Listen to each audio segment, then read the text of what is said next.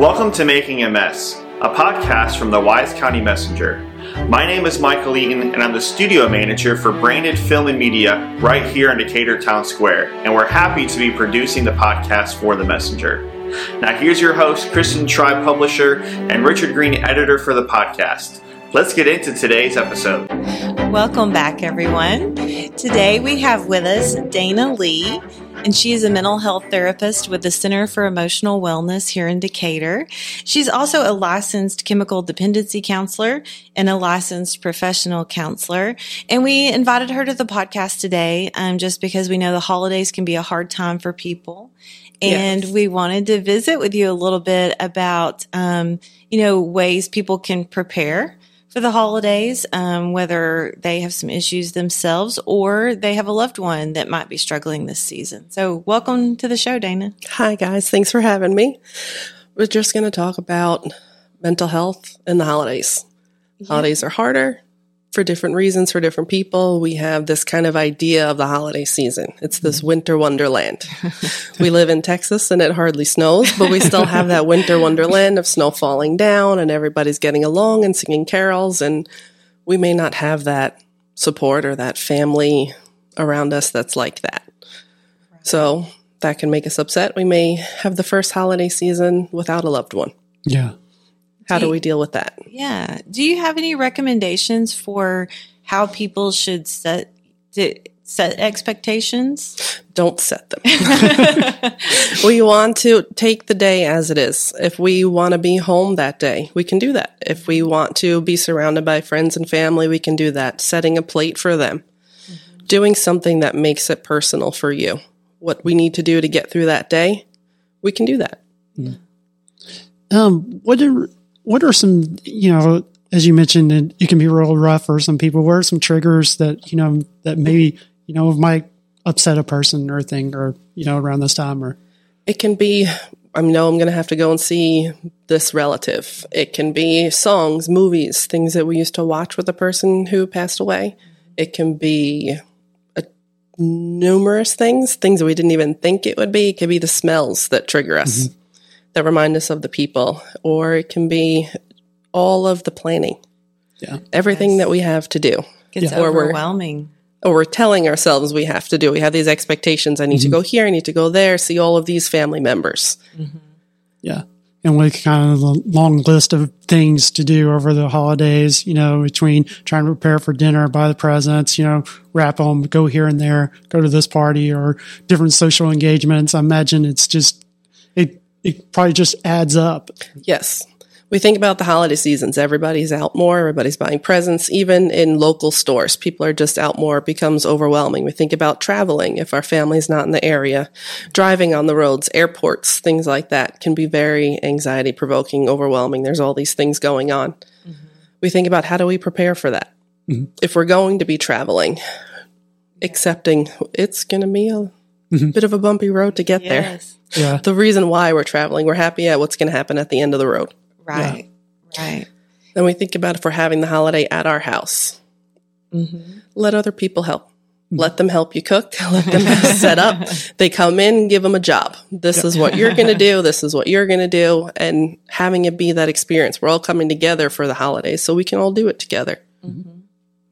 That's great. Do you have any advice on how you just gave a little bit, but how to pare down in general, like how to prioritize? Because I know I'm the type of person that feels like I need to go to everything, everything I'm invited to. I feel like I need to go to. Mm-hmm. I need to, you know, every event in my house needs to be spectacular, you know. Yes. But how do you prioritize? Do you have any advice for that?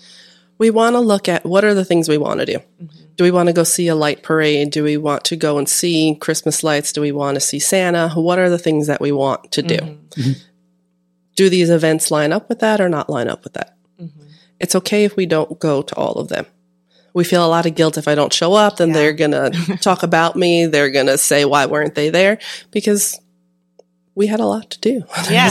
Sometimes not enough hours in the day to go to everything, and that's Right. okay. So we mm. set our schedule. What are the things that we want to do? What are the things that we can cut out? And if we feel too overwhelmed, it's okay to take a break. Yeah. Um, Dana, are there specific I mean, warning signs that someone might need to, hey, reach out to get some mm-hmm. professional help or talk to someone? If we start to do these things and we're not feeling that Christmas joy. So we are around people and we don't really want to be here. Mm-hmm. We're feeling like we're driving through the lights and that was our favorite thing to do. And now I'm not feeling it. I don't feel the same thing. Now, holidays can change and we can grow up and learn different things, and that changes it for us. But we, when we're not getting that same joy out of things we used to do. Is there also warning signs that um, a loved one or a friend can maybe see, or or if you hear a person saying certain things or doing certain things, and then maybe you know act you know on their behalf or to reach out to someone or We can just ask, How are you doing? They'll let you know, or we can gently push the boundary because if we're pushing too hard on them, it's not something they want to talk about. Mm-hmm. But we can offer suggestions. This is someplace I went to talk. This is what's going on with me. How are things going for you? Are they staying at home more because they want to isolate versus just kind of those 30 minutes in our room reading a book, being alone, kind of regrouping? Or is it days and kind of weeks that they're staying by themselves? Well, I know um, in some cases, um, if you already suffer with depression or some other mental illness, um, it, the situation can become extreme at the holidays. And I know listening to the police scanner, we'll hear a lot of calls for self harm during the holiday season. Is there something that this is kind of along the lines of what Richard was asking too? But is there are there warning signs that um, family members or friends need to watch for? What should they watch for to make sure that they're there to provide support and get help if needed? We're letting them know they're loved. They're loved and supported no matter what. We have some self harm, either physically or even with substances, where we're increasing our alcohol intake during this time because there's too much going on. We're mm-hmm. overstimulated in everything. There's the lights, the music, the people, the talking.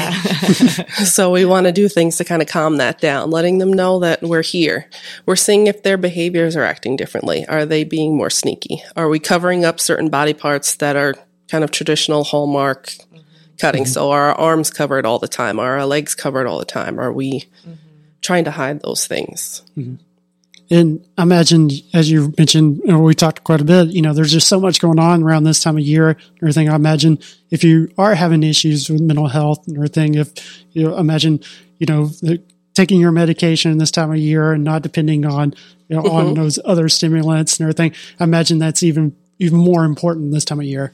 Yes. If we're taking medications, knowing the medication will interact with alcohol, it will interact with other substances, it won't be working as effectively.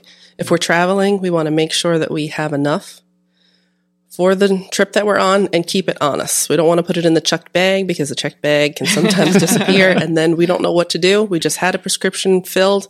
We're in a new place at a new pharmacy trying to get the prescription filled and insurances may not always do that because we just filled your 30 day script two days ago and now you're asking for another one. What happened to those bills? Mm-hmm. So we want to keep track of that, reminding ourselves, or we may be feeling good and then forgetting to take them because things are going good and we mm-hmm. have that kind of happiness seeing everyone interacting and then we forget about taking the medications. Mm-hmm. Setting those alarms, reminding ourselves, I take it and I feel good. Or we'll have family members we're sleeping at someone's house for the holidays. Well, what is that? Well, why why do you need that? Won't you be fine without it? It's okay mm-hmm. if you don't take it today. And how do we have those conversations? Because it can put kind of shame feeling and guilt mm-hmm. feeling on you that you need this. Yeah.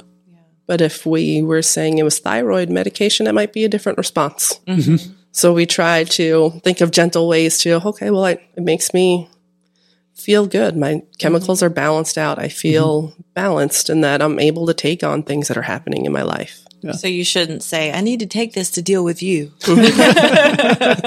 We can. the response we get might be but that's not what you suggest. Oh, as we're leaving the room, maybe, but not before dinner. yeah. oh, and I imagine, you know, a big thing too is if you feel like you have some of these warning signs and everything, mm-hmm. definitely reach out to someone or Yes.